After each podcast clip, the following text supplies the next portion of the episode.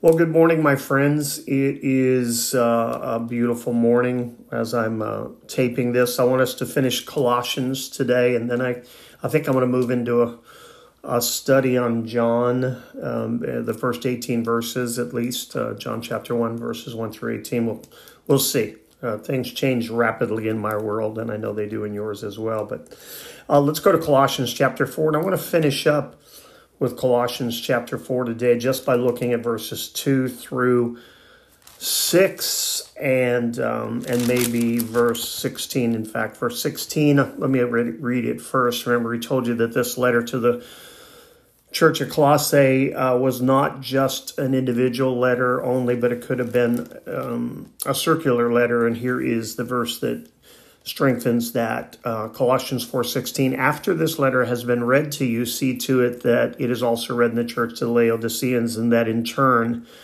uh, you in turn read the letter from Laodicea. So somewhere there was a letter, probably another circular letter that was read to the Laodiceans, and uh, we don't know exactly what that letter is. Colossians chapter 4, I uh, want to just do these verses 2 through 6 and then we'll conclude Colossians. I hope you've enjoyed this study. Verse 2 says, Devote yourselves to prayer, being watchful and thankful. Turn to Luke chapter 18. Matthew, Mark, Luke, Luke chapter 18 and verse 1.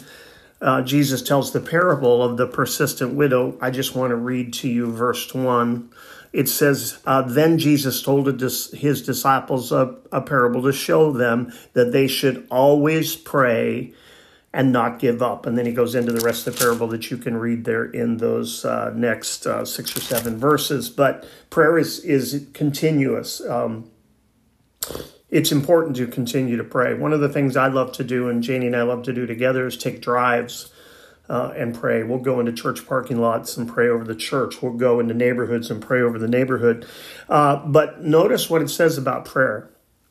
It says we need to be watchful and we need to be thankful. We need to be watching what's going on in our world. We need to be watching what's going on in our lives. We need to be watching what's coming out of our mouths, watch what's going into our minds and into our hearts. And we need to be thankful. Those three things uh, prayer, uh, thankfulness and watchfulness, those are vitally important to a Christian's life. Uh, as we take each day and we begin um, to examine by the end of the day what what did my speech look like? What what did my mind? What was my mindset?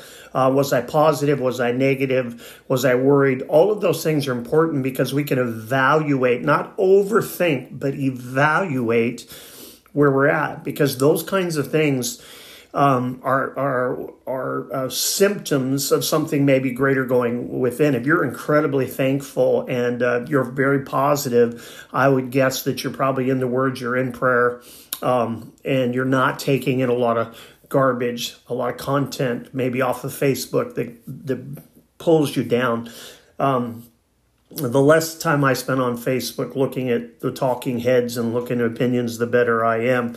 I try to use it for a positive don't always do that, but I try to do that. But again, back to this devote yourselves to prayer, being watchful and thankful. Verse 3 and pray for us too. I like this. This is so good. Paul has not met these people, but they are uh, uh, indirectly part of his ministry because of Epaphras getting saved in, um, in the time that he was with, uh, uh with Paul when Paul was preaching. Um, and he gave his life to the Lord in those, I believe it was in Ephesus, uh, Acts chapter 19, those two, three years that he was there. And Epaphras would come and he gave his heart to the Lord, and then he'd go back and start the church. You know that because we've talked about this. But Epaphras would go however many times and he would get strengthened and then he would come back. Well, Paul uses this opportunity, he said, to pray for us. And what does he pray?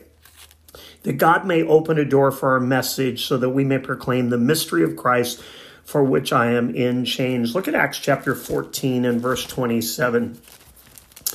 Acts chapter 14 and verse 27. It says this. If I can find it, it says this.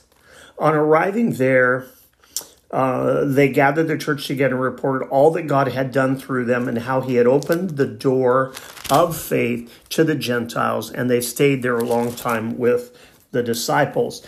Uh, Paul was constantly praying for an open door, and you and I should as well. Paul's asking for uh, the church here at Colossae to support him and to strengthen him, but uh, but not just that, but to pray for him that God would give him wisdom and God would give him clarity and God would open doors in front of him and that he would walk through these doors and he would be able to minister. And then he finishes that verse three when it says, "I am in chains." One of the things that Paul was often was in jail or in chains, and he was in chains for the gospel. Now, he talks about the mystery of Christ here. Uh, Paul says in Acts on multiple occasions, if I wasn't preaching the resurrection, I wouldn't be in trouble with the Jews.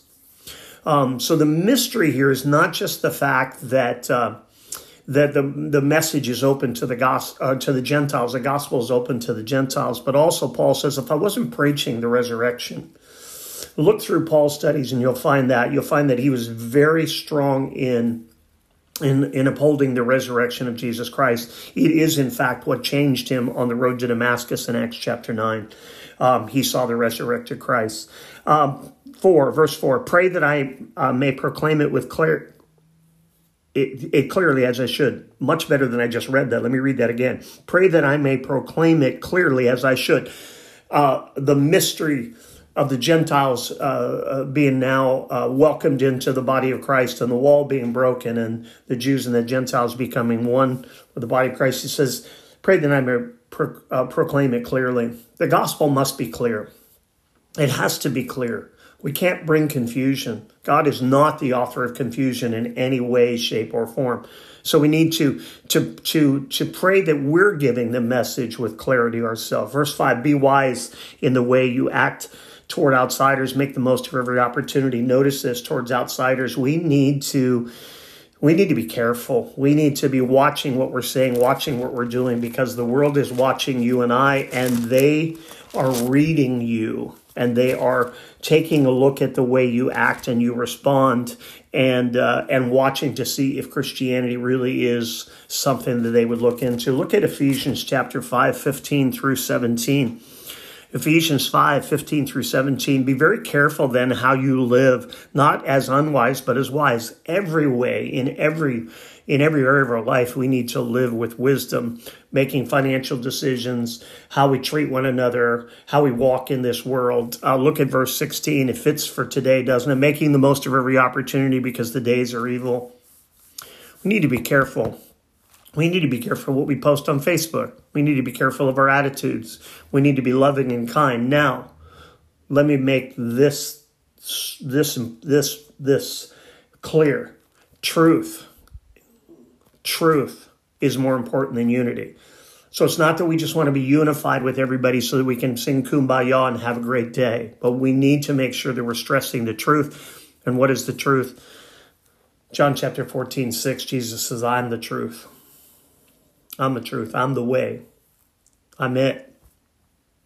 Right? The way, the truth, the life. And we need to be able to stand on that truth and we need to present that truth with clarity and not be afraid to stand alone if necessary. Verse 17, therefore do not be foolish, but understanding what the Lord's will is. And we need to be uh, clear in the knowledge of the will of God for our lives. Um, verse 6, let your conversation always be full of grace, seasoned with salt. Seasoned uh, salt was their preservative at that time. Salt was uh, important in their society at that time, uh, so that you may know how to answer everyone. Remember in First Peter, I believe it is chapter three, verse fifteen, it says, "Be ready to give an answer to every man of the reason, the hope that's in you, with meekness and with fear." Uh, let me look that up to make sure I gave you the right uh, right uh, spot to look for that one. First Peter chapter 1, verse 15. But just uh, did I go? Oh, no, 315. Sorry. First Peter 315. Uh, but in your hearts, set apart Christ as Lord. Always be prepared to give an answer to everyone who asks you to give the reason for the hope that you have, but do this with gentleness and respect. We need to be ready to give an answer. And so, how do we do that? Sometimes it's not so much what we say, but how we say it.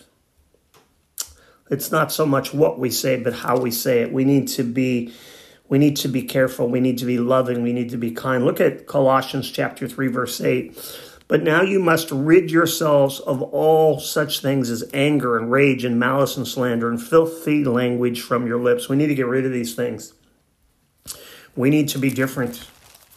We need to be changed. We need to not make excuses for a temper. Well, I'm Irish, I've got a temper, or I was raised around truckers, so I have a bad mouth, whatever, or excuses, or get rid of the excuses and start to let the Word of God uh, uh, flow in you and flow out of you, and the love of God to flow in you and out of you. Look at Ephesians chapter 4, verse 29. Do not let any unwholesome talk come out of your mouths, but only what is helpful for building others up according to their needs that it may benefit those who listen.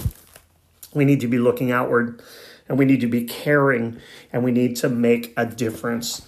We need to be who Christ has called us to be. And Paul is talking to a church here that he doesn't have a relationship with personally, but he's still giving, giving them the same message that he gives everyone else. The reality is that what goes in us what goes in us will affect what comes out of us. Proverbs 4:23 guard your heart for out of it flow all the issues of life. Take a look at that uh, portion of scripture today. Hold on to it. Uh, go a little deeper. I hope I've whet your appetite for that. Let me pray for you.